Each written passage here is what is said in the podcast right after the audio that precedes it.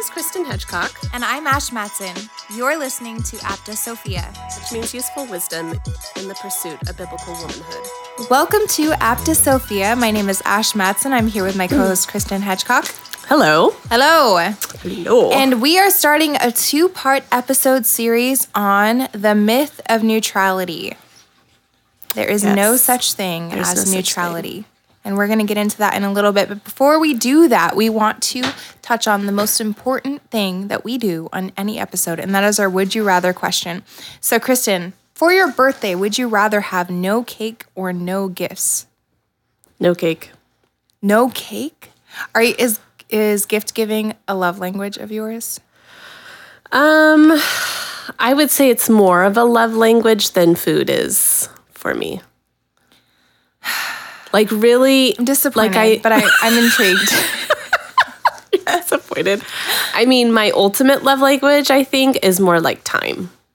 So, yeah, which was not an option in the Would You Rather. So then my next one would be gift giving. Okay. Or I like to receive gifts. I'm a horrible gift giver. Why? Why? Because I don't... When I see something that I think somebody would like, I don't buy it. And then when it comes time, like for their birthday or for Christmas or whatever, then I can't, one, remember the thing that I saw. And two, then I'm just like, I don't really know what they like. I'm just not that astute enough, I think, right, to like notice what people like and don't like. I'm really horrible. My husband can attest. I'm just like, just put whatever it is that you want in the Amazon cart, and then I'll choose one of those things and then act surprised. Yeah. Like, that's how I prefer. Just send me a list because I'm not very good at guessing. Like, all right, it's a thing. I'm sorry to all my friends who expect more of me. But you like receiving gifts. But I love receiving gifts. Mm-hmm. All right. And then, so are you... If someone doesn't give you a gift on a special day, are you butthurt about it? No. Mm-mm. I'm noting for later. I guess it depends on I'm more upset if I don't get a phone call than I am if... Oh, that makes sense. Yeah, or a text. Like, just some acknowledgement. It doesn't have to be a gift. Like I said, like, just the time factor. Like, just the thoughtfulness that it took for you to, like, take the 30 seconds out of your day to, like, just happy birthday. Yeah. Means more to me than if you were to get me a gift. All right. Well, here's what I can promise you. I will remember sometime around your birthday to say happy birthday to you. Do you know when my birthday is? Oh, no. Nope. I forget everyone's birthday. Everyone's birthday. Okay, I forget my own wedding anniversary. Dude. On my 10-year wedding anniversary, Ryan and I were just chilling, planning on just sitting around the house, and my mom texts me and says, "Happy anniversary." Neither one of us remembered that it was our anniversary, and we were like, "Oh yeah, oh 10 years, wow." So, yeah, that's about as important as like holidays rank on my I know when Christmas is. Yeah. Mm-hmm. Other than that, so, well, yeah, and if you quiz me on your birthday, you could tell me now, and I promise you I will forget by next year. No, I'm horrible. See, I don't even follow my own advice to myself because I don't remember friends' birthdays. Mm-hmm. Like, I have a really good friend that we've been friends for 20 years, and the only reason why I know her birthday is October 23rd is because my husband's birthday is August 23rd, and I can remember 23. That's like, I know I like your birthday's, and I know like generally the month. When do you think my birthday is? I think it's in March. No, it's an M month though. May. Okay. Yep. Yeah. See, I failed. Yeah. Yes. Nope. This whole time. You got me a Target gift card for my birthday, though. What? And I love that. That was very thoughtful. Oh. I also got a Taco Bell gift card. And I used it real quick. That's right. No, now I remember. Yep, now I remember. Yeah, because I had a Nacho Libre themed party. No, we have two other friends that are March birthdays. Yeah. But I couldn't even remember birthday month with you. Pro tip, throw yourself a birthday party. There you go. This is like the hack for all holidays. If you have expectations for any holiday and you're going to get butthurt if somebody doesn't do a thing for you. I don't think you can say butthurt anymore. Butthurt? Yeah. Oh, why? Who took that word away from me? I just said it several times in the episode. So, all right. You can at me if you want. Don't at Kristen. I feel like butthurt is okay. If you get offended, for some reason, because someone forgets, especially your husband, make the day whatever you want it to be for yourself. There you go. And don't have expectations. Mm-hmm. I think this is a womanly thing. Like, we get it built up in our heads, how we want things to be. Yeah. And then we get super bummed about it. Yeah. Yeah. So I'm not even super about my birthday, but from here on out, I'm going to decide like what would be a really fun party to have, and I'm just going to throw my own birthday. Good. Party. This last birthday, my 34th. I loved it. It was so fun. I had my friends come over and watch Nacho Libre with me, and I had a nacho bar, and everybody had to dress up like wrestlers with household items. Yep. It was really great. Okay. What kind? So, do you like cake? I'm not crazy about it. Like, I will eat it, but I'm like pies. Like, if you made me a birthday pie, I would take a birthday pie. That doesn't like ring. That doesn't have a good ring to it. I know. Birthday pie. Birthday pie. What kind of pie? Any like. Probably. Any pie? I doubt that. There's some weird pies. Mince meat? You want me to bring one of those over for you? It's not bad. I've never had it. It's not my favorite. It just sounds gross. Is there really meat in it?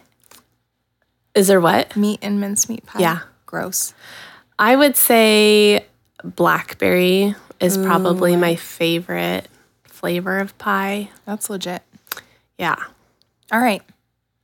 What about you? Cake. Cake. Yeah, I do not care about gifts at all. At all. No. Couldn't care less. But I really care about having cake. And I also will go get my own cake.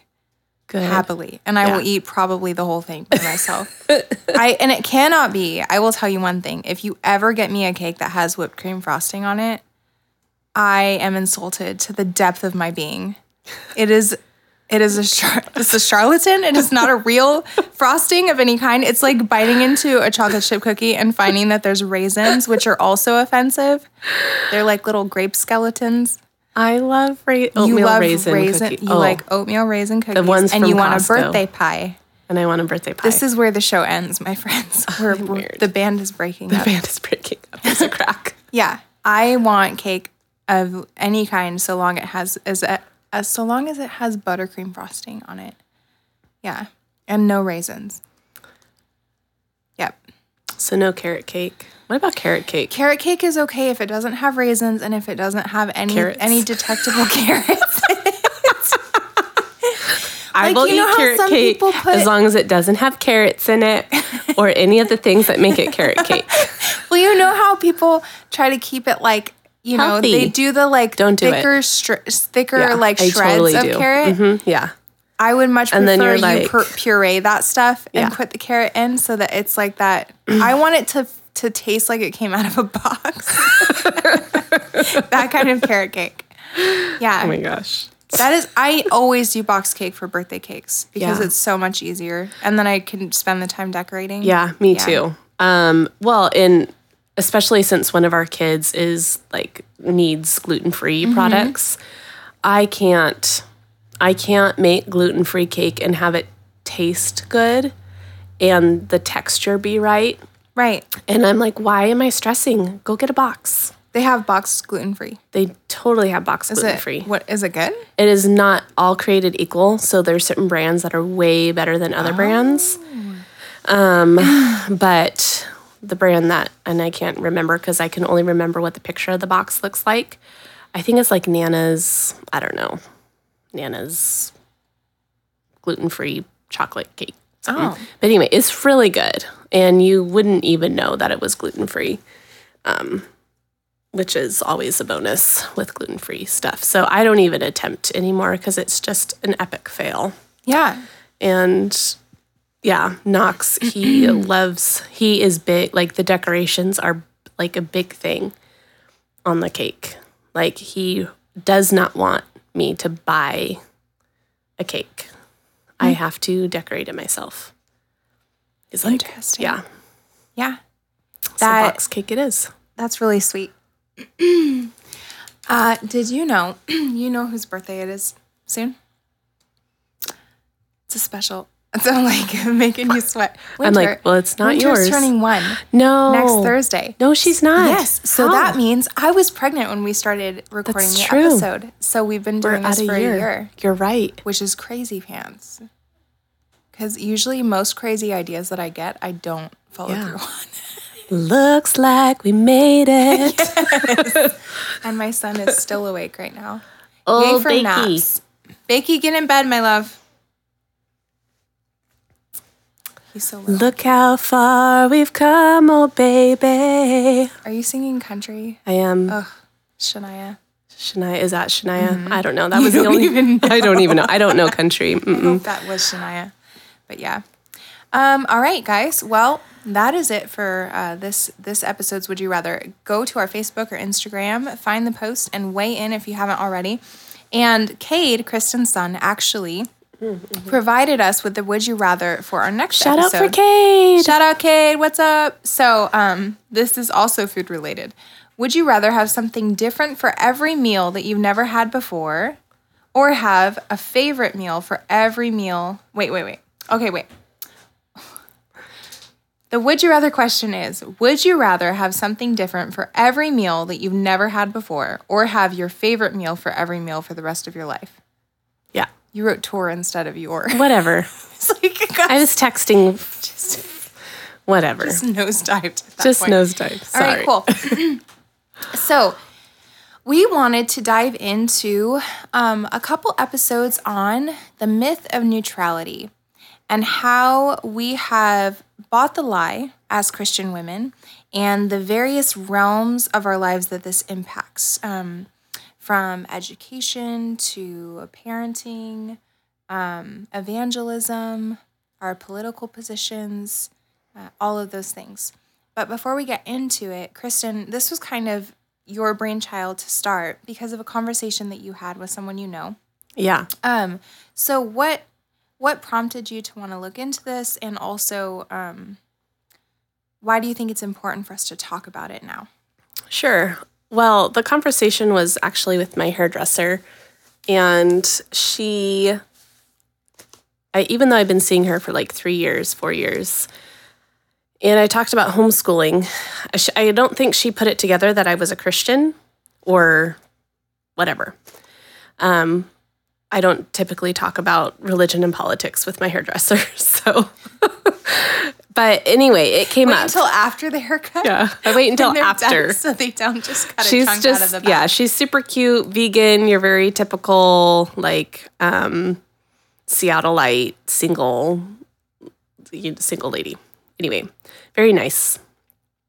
But somehow it came up, again, that I homeschooled, and so she was asking me more about it.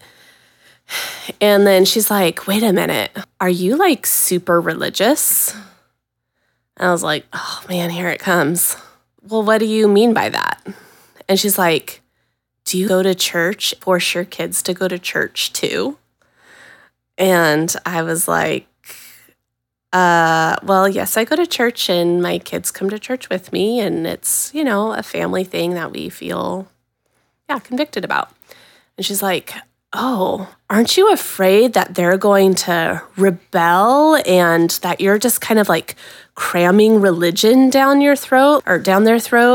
And, you know, don't you want them to go to like public school and just, you know, really find out for themselves who they are? And maybe she mentioned neutrality. I don't remember exactly. But anyway, that's where she was going. Like, that's the place where you go where there's just this neutral ground to like explore yourself and explore what you know or what you don't know. And there's just this place called public school that you go and do that. And me, I'm forcing a worldview down my children's throat, in her words, by keeping them home and then taking them to church. Mm-hmm. What she doesn't realize is she's also forcing a worldview onto me, which is don't homeschool your kids. Or she didn't say that, but don't force your religion, you know, take them, force them to go to public school. Right. As if like that is actually a neutral thing. So then Ash and I started talking about it, and I've had multiple conversations with Christian parents regarding Christian education, and just that I have a very strong conviction that all Christian children should be and have a Christian education. And in her conversation with you, she's like lauding the virtue of neutrality. Right, yeah. Right? But in her statements to you, she's already presupposing that your worldview is false. Correct. Or there would be no reason for her to say, you know, shouldn't they find out for themselves? She's saying, you know, you wouldn't say that about the law of gravity. You wouldn't say that about, like, how could you tell your kids that they have to drink water or they will die? Right. Like, these are all objective truths that we know about the universe. Right. That she would never have any issue with. In fact, if you didn't tell your kids those things, she would think you were a bad mother. Correct, yeah.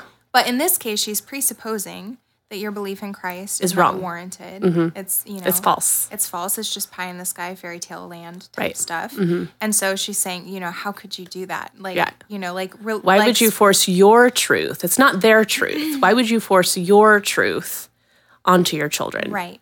When, like you were saying, no, I believe that all of Christ, all of God, and all of his principles are truth because he says that they are. You know, his word says it. We can see that, we can read that. And so just like the law of gravity, I'm going to teach them when you drop something, every time it will fall. Right. I'm going to teach that with conviction as much as I teach Christ is Lord. Absolutely. Yeah. Yeah. And I think that's a good starting place because generally as a culture, there is the virtue of this supposed neutrality, or not having a bias, which is essentially saying that you can't make a real stand on truth in any, like, absolute objective way. We can use the word truth. We can say, well, this is what I believe is true. But if you go so far as to say, therefore, the opposite is wrong, correct, everybody gets their hackles up. Right. So it's important for us to talk about this because relativism has stripped truth of any real meaning, and we're living in a relativistic society where each individual has their own version of truth or is entitled to their own version of truth, which is generally based on somebody's emotions or experiences. It's made us all really soft and easily offended by any criticism or correction. And we also have an incredibly high moral view of self, and we don't like to hear that anything that we're doing morally could be wrong. Mm-hmm. So going beyond just, you know, truth claims, if you say morally, I believe that this is objectively wrong, people get upset because they don't want to be sitting under judgment. It's because we've put ourselves in the seat of God. Correct. We've said, you know, I am going to live up to my own personal subjective standards, and if you hold me to any standard above and beyond that, how could you? You know, I'm going to get really angry with you. Mm-hmm. I think the church has slipped into this in many ways. And I believe that in many cases the church has gone here because we want to appeal to the culture, in part because we believe that the issue is that the unbelievers don't have enough evidence to believe. And if we can just appeal to their reason, they will come to our side instead of acknowledging what Scripture says, that they're hostile to God and cannot come to him. So we play by their rules, thinking that it will give us an advantage. Mm-hmm. We're really intimidated by the claim that we are irrational and that our faith is a blind faith, mm-hmm. and that the reasoning ones are really the secularists. Right. And so I think we, you know, also the claim that we've inherited our faith from our parents, it's not our own, that we're mm-hmm. not thinking people. And I think part of the reason we're intimidated by that is because we haven't been a thinking people as a church for a long time. We don't really know how to answer unbelievers. And so we come at them and we say, okay, I'm going to play on your field by your rules in order to win you over. Right. And that's not helpful to anybody. So it's definitely important for us to talk about this now. Let's talk about what neutrality is. What are we talking about when we say neutrality? I would say neutrality is you're trying to come from a place that's like amoral. Neutrality is you're trying to come from a place where you can rightly and perfectly create a judgment about something. And yeah, I guess that's how I would define neutrality. And did you have anything that you wanted to add to that? So one thing I think neutrality is really just talking about theologically and morally. Yeah. When someone, like, everyone has a worldview. And what that means is that everybody, including the hairdresser, has presuppositions about the world that they live in. Mm-hmm. It's at the core of who they are. And we know that from scripture and we know that from experience. And so those presuppositions and that worldview is kind of the lens, or if you think about putting on a pair of glasses, through which they see everything that they encounter in the world, including evidences. It's the way that they reason. It's the way that they deal with truth claims. It's the way that they function morally. All of those things are informed by this worldview. And there's really no way to get around having one. And it's basically like your base, like fundamental presuppositions about the nature of reality, the nature of truth, any moral standard that you might have. Greg Bonson gave a really good example in a lecture that we were listening to about, you could say you could make a machine for sorting apples, and you could try to make a machine that sorted the good from the bad. Well, you would have to have some standard of good by which to determine which apple was going to be where. And so there really is no escaping that each person has a standard by which they're measuring everything by. Right. And what people would like to say is that they're separately from this worldview, they're reasoning to it. Mm-hmm. So they're encountering evidences or things externally, and then they're saying, okay, so this is how I know these things. And it's really the opposite. So one thing that we're not talking about is, like, it's impossible to be neutral when it comes to, something like what part of Cabo I prefer when I'm traveling there. Well, I've never been there, so yeah. I'm not going to make an informed decision on that. I can be neutral on that. I don't have a preference because I've never been there. We're talking about things that biblically we know that the unbeliever cannot escape, and that is that they know that the Lord is there. Mm-hmm. They are not neutral in regards to his lordship. They're not neutral in regards to their position with him relationally. There's no, you're either in relationship with the Lord or you're an enemy of the Lord. There's no third camp where you're just neutral and you just didn't have enough information. We'll read some scriptures dealing with that too. There was a really good quote from Greg Bonson. So worldview is, how we see reality, what we know about reality, and how we should live. Mm-hmm. So here are a few scriptures that we can go to that kind of support this this claim that we're making here, that nobody is really neutral in spite of what they tell you. So we have Romans chapter 8, verses 7 and 9. For the mind that is set on the flesh is hostile to God, for it does not submit to God's law. Indeed, it cannot. And this is, if you read this whole passage, it's in contrast to being in the Spirit. You either have the Spirit indwelling you.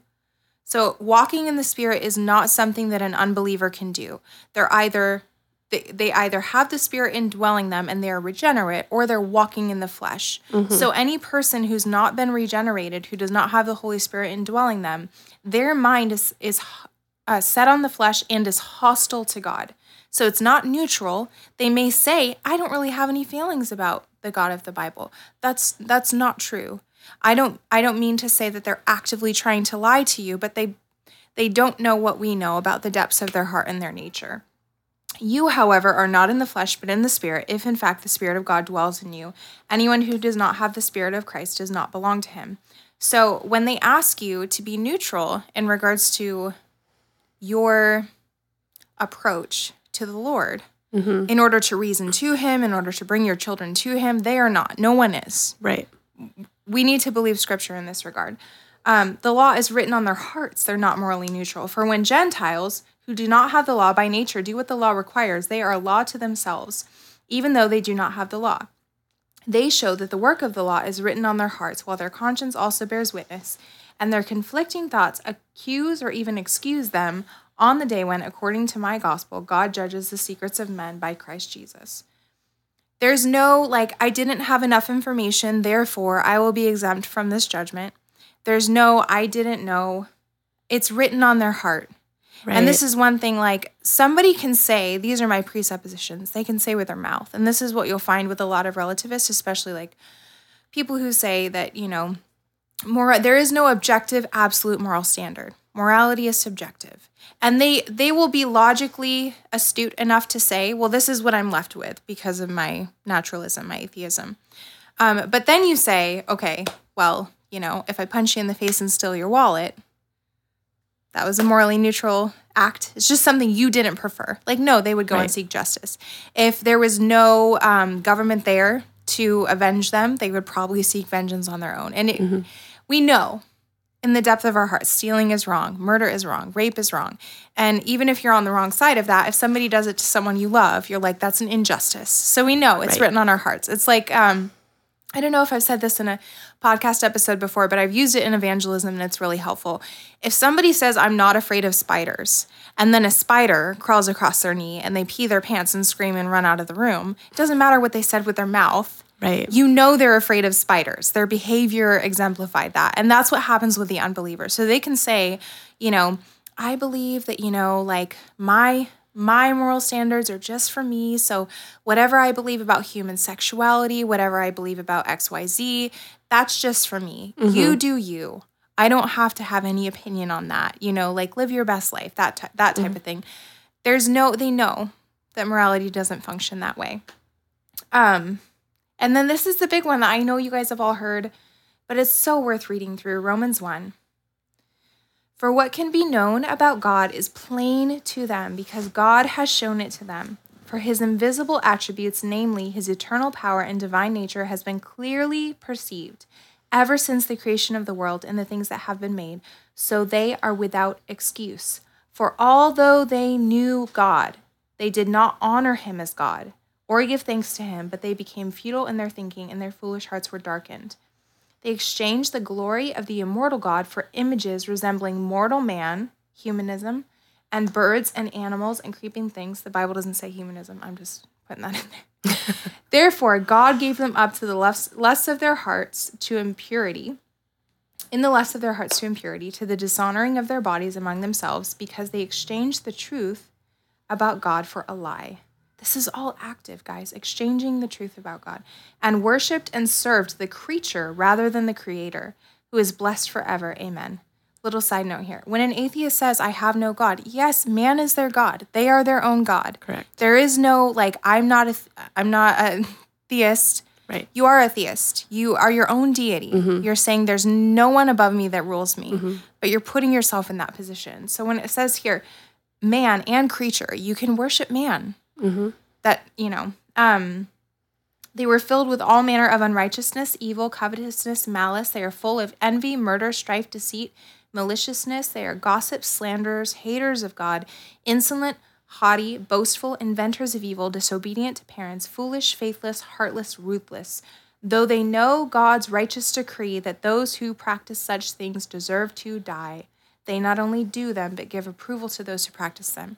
And I forget when I was reading through this. Somebody on Facebook had a read through. I think it was Sierra Wiley, read through Romans 1 every day for 30 days or something. Yeah. And I think I did it a few days, not the whole whole shebang. But man, reading through this, I kind of clung to, what is known about God is clear, made mm-hmm. clear to them, right? Right. But there are so many parts in this passage where you see they know. It's this active, mm-hmm. suppressing, exchanging, mm-hmm. Choosing almost. Yep. And I think that it is important to be careful here and say that we think that people are self-deceived and not actively in every circumstance. There are people that know and they just run from mm-hmm. the Lord. But when someone says, you know, like, well, I don't know if God exists, I wouldn't get in their face and say, liar! You do too know. You're a liar. It says in Romans 1, you know. And you're just not telling me. Like, I'm sure they believe that they don't believe. Yeah, they're self-deceived, yeah. But they're self-deceived. Yeah. It's this, you know, innate thing in them. And then this really stuck out to me because we're doing the Bible reading challenge. And we were reading through John and Genesis for the first part of it. So when I was reading this the other day, it just really resonated with me. So this is John 18, verse 37 and 38. Then Pilate said to him, "So you are a king?" Jesus answered, "You say that I am a king. For this purpose I was born, and for this purpose I have come into the world, to bear witness to the truth. Everyone who is of the truth listens to my voice." Pilate said to him, "What is truth?" And that's just so indicative of our culture. Yeah. What is nowadays. Truth? How can we know it? Jesus says, you know, I am the way and the truth and the life. Anyone who is of the truth listens to me.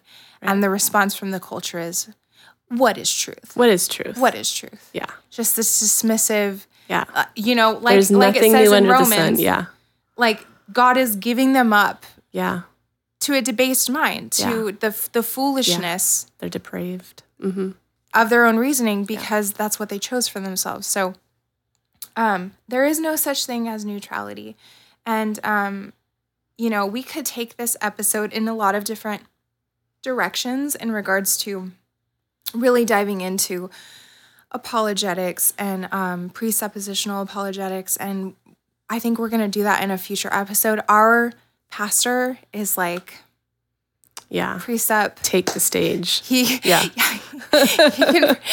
precept our faces off. So we would like to have an episode with him eventually talking about these things. But we kind of wanted to talk about all the different ways that this myth of neutrality has crept into the church and also into our lives as wives and mothers. So one question that I think is really important. So we're talking about how just logically it's not possible, functionally especially, it's not possible. Also biblically, it's not possible for any of us to be neutral, morally, theologically, in regards to what we know innately about the world and about these things. But why shouldn't we even try to be neutral? I think that's a really good thing for us to touch on. This is going to be a circular argument, but like, because we're not, like, God did not create us to be neutral. You had shared the scripture, like we are either at enmity with God or we are a friend of God, right? Like, what scripture was that? But yeah, he didn't create us to be neutral. He created us to... you know, what is the chief end of man, right? He created us to glorify and enjoy him forever, which is not a neutral thing that you're doing. You're saying something about who is Lord and who you are serving and who deserves to be served. I wanted to read 1 Peter 3:15. Oh, yeah, that's a good one. I had that one down. Because this is something that we always kind of truncate, I think, in our understanding of it. Have no fear of them, those who would cause you to be suffering for righteousness' sake, or unbelievers. Have no fear of them, nor be troubled, but in your hearts honor Christ the Lord as holy, always being prepared to make a defense for anyone who asks you for a reason for the hope that is in you, yet do it with gentleness and respect. There is a dishonoring of the Lord, and I want to be careful because when I first became a Christian and I started doing street evangelism, I did like homeless ministry and I was sharing the gospel in the street a lot, and then I ended up going into like abolition work and doing ministry out on the street, like at the abortion mill, and also just kind of on the sidewalk. And I approach things from an evidential perspective of, okay, I'm going to appeal to the reason of the unbeliever first. Correct. And say, okay, you clearly just need more, like treat them as though they just need more information. If they just had the right argument. If they were just educated.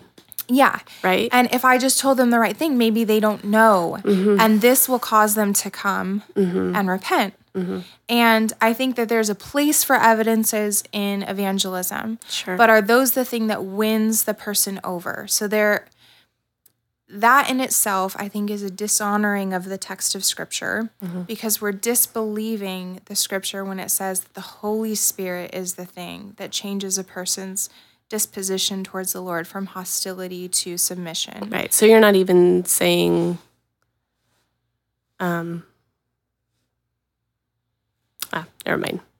Yeah. Or that the Holy Spirit, what was I going to say? Yeah. And also we're also disbelieving the Scripture in regards to believing what it says, that they know. They have no excuse. It's not that they don't have enough information. Mm-hmm. And so, and also that the gospel is the power of God unto salvation. It's not evidences about, archaeological proofs for the Old Testament stories or the transmission and translation of Scripture or, the Shroud of Turin or fulfilled prophecies. All of those things are wonderful. I don't know about the Shroud of Turin. I'm not. Just, that was one of those things when I was in my Dispy days that I was like, oh my goodness, it's the Lord. I like how you're an old lady in your Dispy days. I feel like it's like Assemblies of God, like, yeah, old timer type. Yeah. But anyways, but beyond that, we tend to come to people and say, I'm a rational person. Mm-hmm. If you show me, I swear I've said this, and Lord help me, if you show me the right evidences and you can disprove, mm-hmm. what I'm saying to you mm-hmm. by evidences, I will walk away. How horrible. Like, just thinking about that makes me want to, like, cry. It's horrible. Or, like, I'm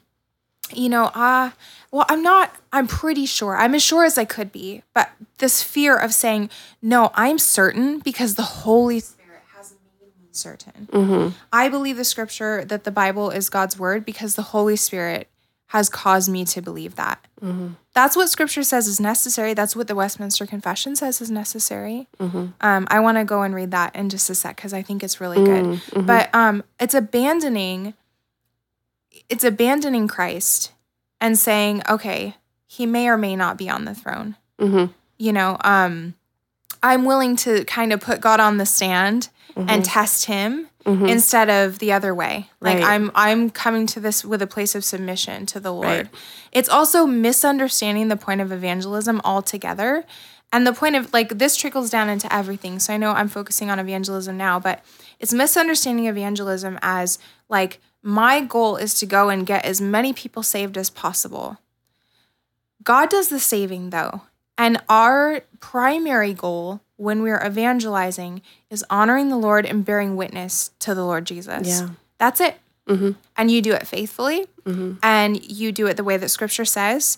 And if you don't see people coming, that's not on you. Mm-hmm. I mean, if you're a total jerk and you don't know what you're doing, maybe.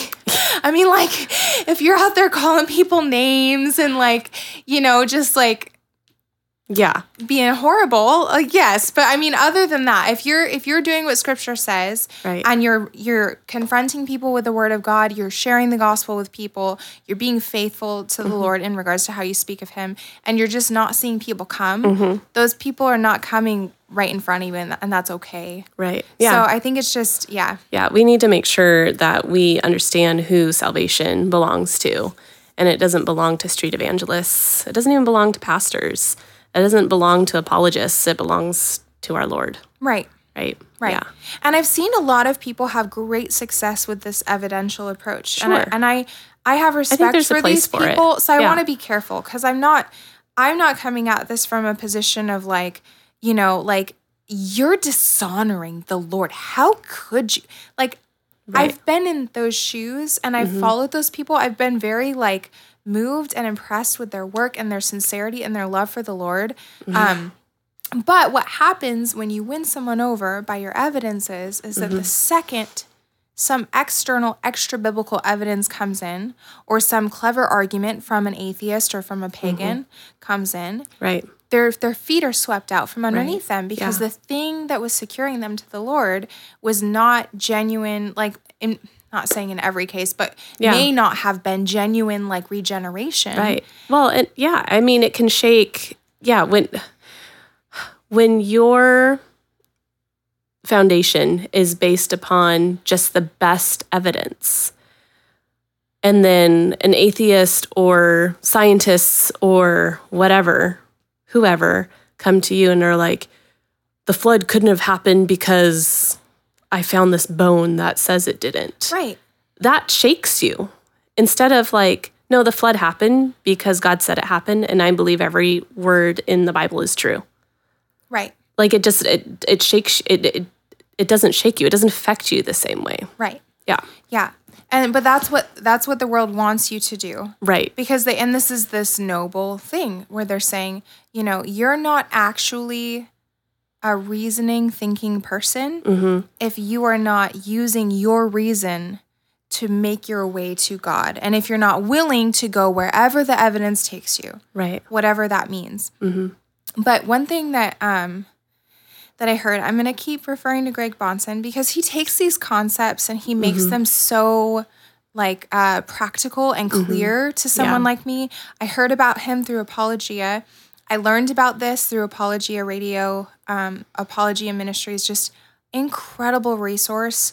If you want to learn about presuppositional apologetics, just about this approach to apologetics and the Christian worldview, please go watch Jeff Durbin's videos. He is like, I mean, Greg Bonson is wonderful, but Jeff Durbin has just done so much work through his team and Apologia Studios to post videos of him evangelizing so you can see how these things are applied and it will make sense to you that way. He's done lectures in front of people. It's all there. It's wonderful. So I don't.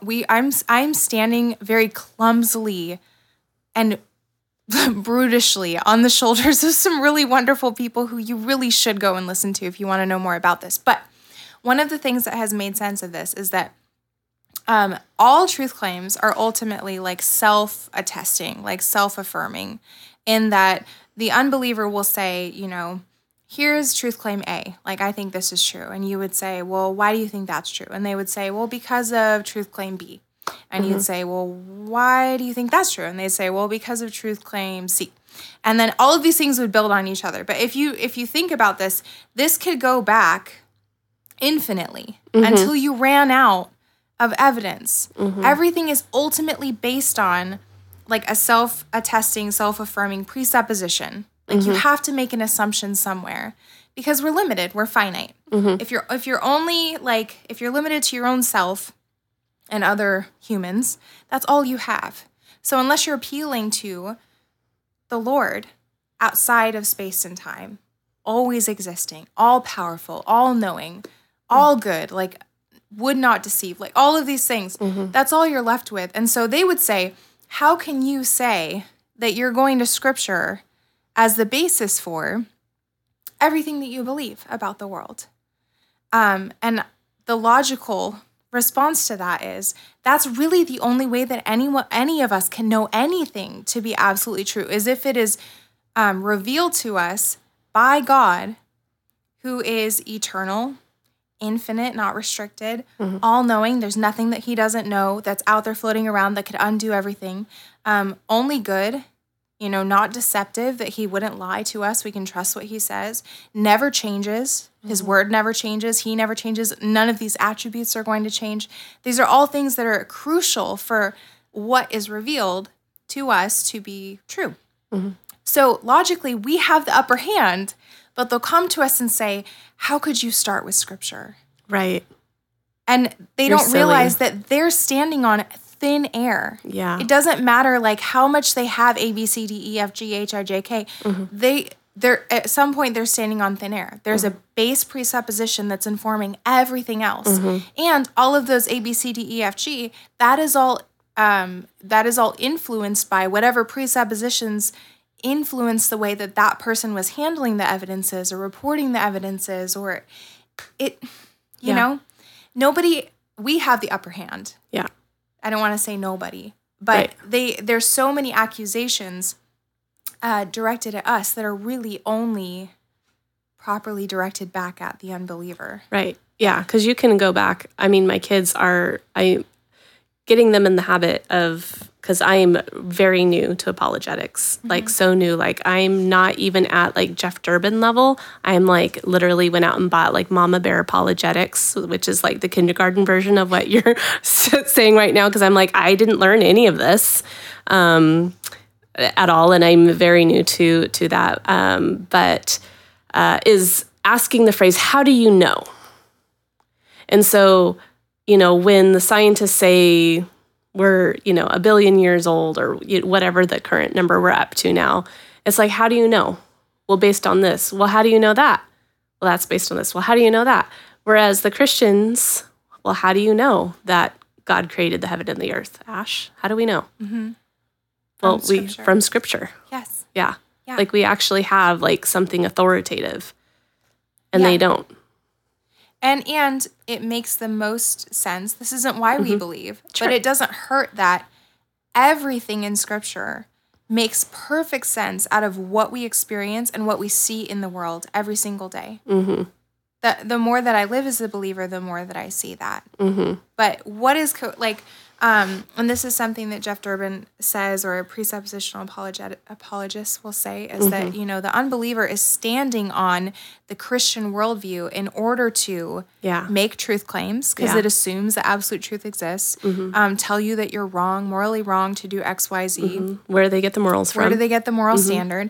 Even engaging in the conversation at all displays that they think that absolute truth can be achieved, that the pursuit of it is worthwhile, that the words that we're saying mean out of our mouths mean something, that they're not a brain in a vat hallucinating everything. They believe that reality is objective. All of these things are contingent upon the existence of the God of Scripture. Correct. And they stand on all that in order to come to you with their nonsense. Yeah. Yeah. It's they say to be like, Jeff Durbin says, but it's such a good resource. We're so blessed. But that, you know, they sit in the lap of God to slap his face. Yeah. And that it's just, we shouldn't be ashamed to profess Christ as Lord. Absolutely. Mm-hmm. We should not be ashamed to say, I am 100% certain.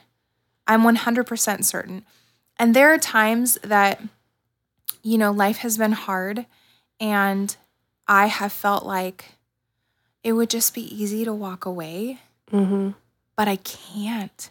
Like, I know I can't. Mm-hmm. There's no turning back for me. Mm-hmm. There's no way that I can unknow what I know. And of course, the Lord can let go of me at any point, you know, if I'm not saying that he will, but I'm just saying, this is all based on him. It's not like I've attained some knowledge that like I'm with my own strength holding on to. That you tapped into. Mm-hmm. Beyond that, like there's the testimony and the witness of the Holy Spirit that I belong to him. And that's a very real thing.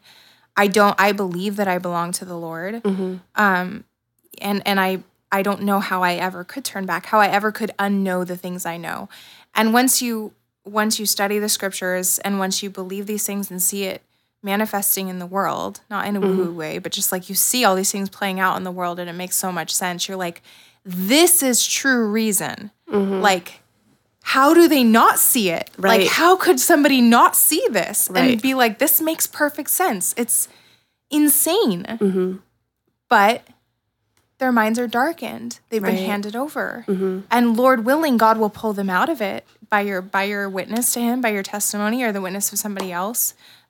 Testimony to the gospel and the Lord, not just your own personal little salvation story.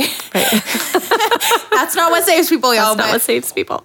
Yeah. I know I'm just rambling. I'm like, no. You said you were going to be spicy, and I'm like... No, this is so good. I knew this, see this as totally up Ash's alley, and I'm loving every minute of it. I have big feelings. You have big feelings about, precept. Yeah. I'm like, oh yeah, this is going to be a good episode. I hope so. Yeah. I like talking about this stuff. But I'm such a novice. But I mean, you know, it's just, we have every reason to be confident and we have every reason to feel confident. All right. So before we wrap up this episode, we thought one really good foundational thing to talk about would be how this, how this view or how this pursuit of neutrality, how the myth of neutrality can infiltrate the way that we function in our personal lives, the way that we view the Lord and his relationship to the things that we do. One thing that I think that we tend towards as a culture and as a church is separating the spiritual and the secular, even in our own lives, and kind of compartmentalizing what activities we do that are Christian and what activities we do that are worldly. Well, this is just for me. Yeah. This is just some gray area where I do these things that are not theological. Mm-hmm. Or we have this idea that, you know, the Lord really cares about these things that are pretty clear in Scripture, but there's all these other things I do where he doesn't really care, like what I'm doing, how I'm doing it, any of those things. Yeah. And one thing I wanted to start with is I don't believe that the Lord is neutral in regards to anything that we do. Mm-hmm. And the reason for that is, like we talked about earlier, our worldview is going to impact everything that we do, what we believe about reality, what we believe about the Lord, what we believe about truth, what we believe about morality. All of those things are going to influence fundamentally, literally everything that we do, everything we learn, everything we pursue. And so even if on the surface some activity could be fairly harmless and seemingly neutral, there's always that undergirding motive and feeling and worldview, and all of that matters to the Lord. The way we do things matters. So, I kind of wanted to push that in. What do you think, Kristen? I don't know if that's a misapplication of the Scripture, but go away there. Sorry, I had a little thing pop up. A misapplication of the Scripture, but one thing that kept popping into my mind as I was thinking about how neutrality or the myth of neutrality creeps in just to our entertainment or even to like how we dress ourselves, like clothes are neutral, like there's not, the things that we take joy in, our recreation, all of that. And so the Scripture kept popping into my mind about freedom in Christ, because you'll hear that, like, right, I'm free in Christ to do blah, blah, blah, blah, blah, blah. Right. I'm free in Christ to do, whatever it is that we're doing. So this Scripture verse is found in Galatians 1. And then I'm going to jump down to 13. Because so if we come in with a presupposition that nothing is neutral, right, that the things that we do can't be neutral, here's kind of the proof text for it. For freedom in Christ has set us free. Stand firm, therefore, and do not submit again to the yoke of slavery. I don't know. Again, to the yoke of slavery. Okay, so you're either in Christ or you are, a slave to sin. Okay, so there's no neutral ground there. Jumping down to verse 13, it says, "For you were called to freedom, brothers, only do not use your freedom as an opportunity for the flesh." Okay, don't use it as an opportunity to sin, but through love serve one another. For the whole law is fulfilled in one word, that you shall love your neighbor as yourself. But if you bite and devour one another, watch out that it may not that you are not consumed by one another. So even in our freedom, we aren't to it's not just this neutral place. There's commands that we are given in that freedom to do. And there's an admonition, don't fall back into slavery. Don't fall back into sin. Don't do works of the flesh, but do works of Christ. And so when we look at what we entertain ourselves with, and another verse that popped into my head was Philippians 4:8. What are we supposed to focus our mind on? We're supposed to focus our mind on whatever things are pure and noble and true and of good report and on, like that Scripture says. So not even our mind, there's just no neutral ground. You're either in Christ or you're a slave to Christ or you're a slave to sin. Those are two very different islands that you're going to find yourself on. And so interpreting what you find entertaining or, interpreting that in light of those two scriptures, I hope will help you. I know it helps me understand how can I rightly order my entertainment? Like what should I be doing? I don't know if that's helpful, but those are the two things that kept popping into my mind in regards to the method neutrality of in yourself and the things that we can preoccupy ourselves with is that argument is, oh, freedom in Christ, freedom in Christ, freedom in Christ. Right. And that comes from this view that I know we've kind of beat this horse before and we're just going to keep beating it, but it comes from this view that the law of God is a heavy yoke to bear, mm-hmm. and that it's a thief of joy, mm-hmm. and not a bringer of joy. Mm-hmm. And I know we've said this in the past, and I want to be careful because we've talked about joy too, and joy comes from the Lord. It's not that this legalistic obedience, rigid obedience just to God's laws is the thing that's going to bring you joy. But walking in the right way and seeing the fruit and the blessing that comes from that and feeling like there's walking in alignment with the Lord, like walking with the Lord. That's how we walk with the Lord. Right. We agree with his law. Yeah.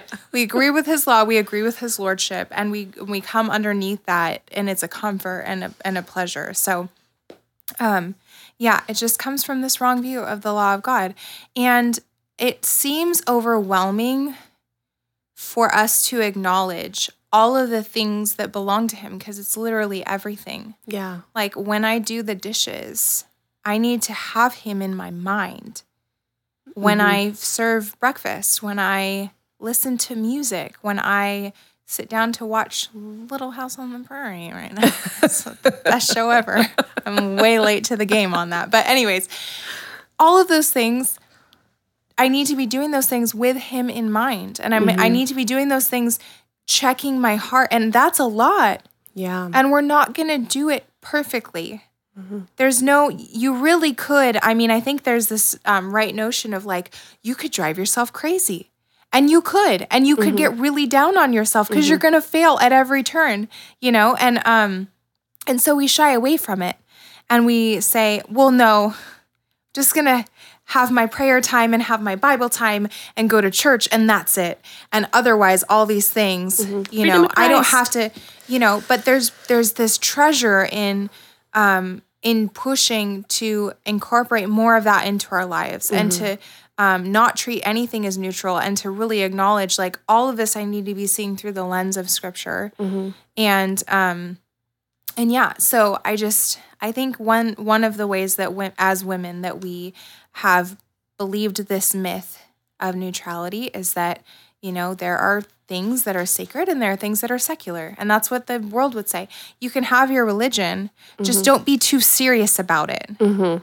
It's too much. You don't want to be that person. Right. And that's what she said to you. And I love, who was it? Was it Knox that was when she was like, are you super religious? And he was like, you mean a Christian? Yeah. This is just normal Christian stuff, going to church and, all of these things. So, and the other thing I thought of in regards to neutrality is that we can slip into this almost moral neutrality and a wrong view of the freedom in Christ and grace and all of those things by saying, I'm going to study the scripture and I'm going to make conclusions about what the law of God means and how it should be applied. And then I'm going to treat it as though, that's just my truth. Mm-hmm. And right. If somebody, so I want to be careful how I say this, but the unbelieving world would say, how dare you mm-hmm. say that your version of morality is right? Because that means that mine is wrong. Right. Or how dare you say that your religion is true? Because that means logically that mine is wrong. So it's I'm not encouraging anybody here to go and read the Bible figure out how it applies to your life, and then go police all your friends. Mm-hmm. Absolutely not. Right. No. No. In most cases, I would probably say mind your business. Mind your business, and you'll meet the person in heaven, and the Lord will have worked it out. Will have worked for it you, out. So you don't absolutely. Have to. Yeah. So none of this is to say, you know, like all the Baptists need to go to your Presbyterian friends and try to convince them not to baptize their babies, or like all the head covering ladies, like go and bring all your bonnets to your friend, or I don't know. I head cover. I'm not. I don't wear a bonnet, but you know, I'm just saying. Yeah. Anyways, I'm not encouraging that, but at the same time, we can be really offendable, and mm-hmm. we can also be really afraid to push back against that offendableness. Mm-hmm. So if you say, you know, well, I do X, Y, Z, and your friend says, do you think that I am in sin for not doing X, Y, Z? Right. Well, you could say, well, no, I just think that the Lord personally spoke to me. Mm-hmm. And, you know, or you could say, well, logically, yeah, that kind of follows, but... You know, like trust your husband, right? Read the word of God, right? Talk to your pastor if you're concerned, mm-hmm. you know, but it's okay to say, yes, I think. Yeah, this, yeah I think it, because logically, if it's sin for me, mm-hmm. in most cases, it depends. There are certain things where you'd be like, you know, I personally feel like the Lord doesn't want me to do this because it's a character issue with me. Like I am having a hard time holding my tongue. So I feel like I need to, that's different. Mm-hmm. But like baptism is a really good way to say this. And I've seen this in a lot of threads online mm-hmm. where, you know, baptism becomes a really heated issue, especially in moms groups, because it becomes personal. Right. And I know like I have many friends who are Baptists who would say that they believe that I'm in sin mm-hmm. for baptizing my children. And there are many Baptists that I would say, I believe that you're in sin for not giving your child the sign of the covenant. And I don't mean that in a malicious way, but that's okay. Right. That's okay.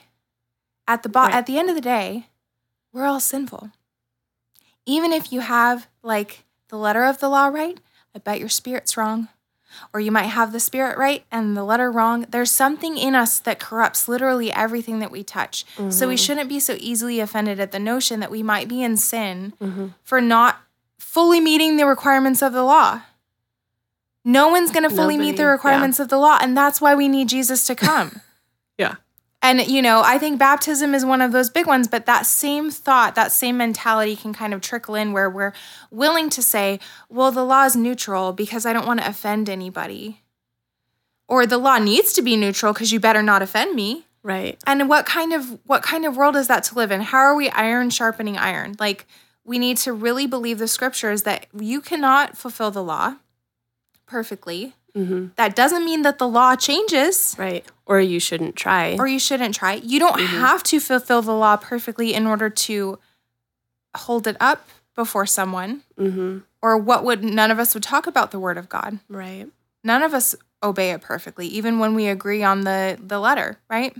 Mm-hmm. So it's just something that I've seen quite frequently, and I think it's really important that we be careful not to be so rigid that we're writing things in that aren't there, clearly. Mm-hmm. But if there is something where you're, you know, like,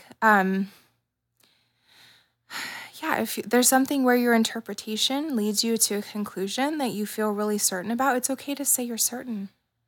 It's all right. Don't be a jerk about it. But it's okay to be certain. Mm-hmm. And you know, I wouldn't go like try to evangelize everybody on that point, mm-hmm. especially if you're a lady. Like, go talk to your husband first and your pastor. Yeah. Especially, don't be that person that goes into your church and like wreaks havoc with your little. How come nobody's wearing head coverings? Little rules, pastor. I have something to say to you. Yes. I know. Okay. Yeah, I know. It's just, and this is something that has been on my mind for a really long time. And so I think it's a good thing for us to remember. Are there any other ways that you think just... No, I think that's, I think that's really great what you were just saying. And because we have a lot of like mixed, like Baptists and Presbyterian, like just in our, like my and my husband's circle of friends, like they take on that offense of like, well, are you saying that I think my husband has a really, and I'm going to butcher it, but he has a really like nice and gentle response to people who are just like, well, are you saying that I might be in sin or that I am not going to a faithful church or whatever? And, you know, he's just like, he's like, well, after studying and reading scriptures, I would be a very inconsistent, you know, Presbyterian if I read that, but agreed with, you know, the confession, the Westminster Confession, and then like went to go be Baptist. He's like, so I am living my convictions, and I feel convicted over this. Yeah. So I would encourage you to do as I have, and that is to study. Right. And that's to study.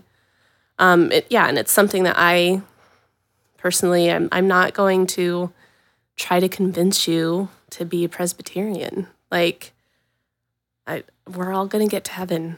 Like, Baptists, Presbys, we're all going to be there. Right. And we're all going to, like, be there not because we're Baptists or not because we're Presbyterian, but because Jesus saved us. Right. And, yeah, you should study and study people and really make sure that what you believe and what you hold to and is truth. Mm-hmm. Right. Yeah. I mean, anytime you make a truth claim, the opposite is obviously right implied there. As false. Uh-huh. And that's okay. Yeah. And we have to be comfortable with that. And I love what Rebecca and Rachel have said that you know, sin, we need to take sin seriously, yes. But we also can laugh at it in a way, mm-hmm. not in a sacrilegious way, sure. but in a like, all right, dude. Yeah. You're being like, you know, right. a fussy pants. You're being like mm-hmm. full of pride or anger mm-hmm. or whatever. They're the cutest little, I can't mm-hmm. do that. But anyways, you know, but the Lord died for that. Mm-hmm. And sin is not a danger to us anymore. Mm-hmm. So we can address it and we can let it go and move on. Mm-hmm. Right? We don't have to, it doesn't have to be this big thing. And so for us to say like, you know, we're sinners. Yeah. We're not, I'm going to get the law wrong. I'm sure. Sure, my theology is not airtight. Sure of it. I'm sure there are people who listen to us on some husband somewhere that are like, oh man. oh man. Go talk to your pastor.